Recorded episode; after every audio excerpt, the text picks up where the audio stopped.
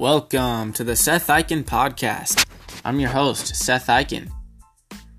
Welcome to podcast number five. In this podcast, we will be talking about sports and entertainment in the 1970s. Enjoy!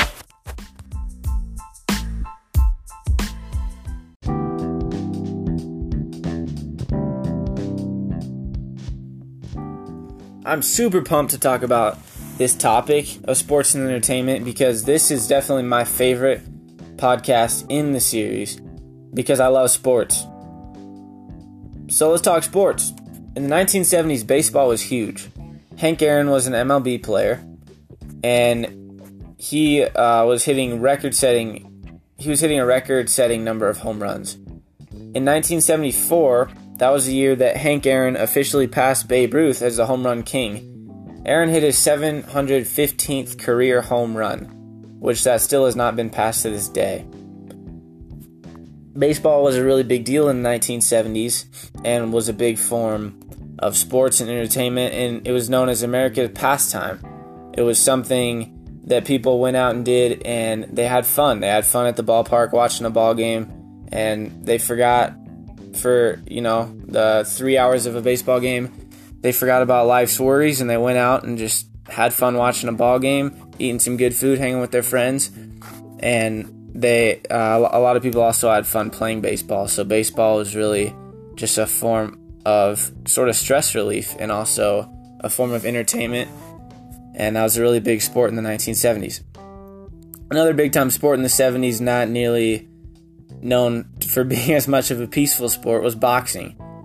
Uh, the two top boxers in the world at the time were Joe Frazier and Muhammad Ali. But what's interesting in the 1970s is they were both bested in the early 1970s by a new competitor by the name of George Foreman. George Foreman came in and kind of just destroyed him and took the world by storm. Uh, that was a really big deal and meant a lot to a lot of people in America. Entertainment wise, there are a few big pieces of entertainment that got to be mentioned uh, lava lamps were invented. Now, okay, maybe lava lamps aren't necessarily like a form of entertainment, but we all got to admit they're very entertaining. So I had to bring that up, and lava lamps are still a big deal to this day, and I'm still pretty memorized by mem- mesmerized, tough word, mesmerized by them personally. Another thing, Pink Panther was introduced as a TV show and a movie. There was a lot of like today, TV shows and movies were big time, and Pink Panther has gone on to be a big time TV show and movie that's very popular even to this day. And that was a big form of entertainment was watching Pink Panther, the TV show and the movie.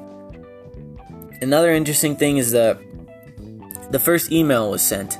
Now, not to be confused, email did not get invented in the 1970s, but the first email was sent out um, sort of like it was by the government, so it wasn't a public thing yet. But the first email was sent out, and that's obviously a huge deal because email is now a huge thing. Like basically everyone has an email these days.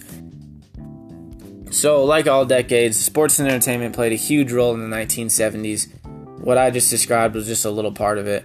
Both sports and entertainment, like every single one of these five podcast topics, show a lot about what it meant to be an American during the 1970s and truly what it means to be an American in the current decade. A lot of the things from the 70s carried over to this decade. So, I that's it for the 1970s podcast series. I really hope you enjoyed it and you learned information about the 1970s. Uh, I enjoyed doing this project. I didn't know a ton about the 70s at the time, and I've learned a lot. And yeah, I hope you have a great day. Please like, share, and subscribe if you enjoyed this podcast series. And if you didn't, then I don't really care. Just do it anyways, please. Thank you very much and have a great night.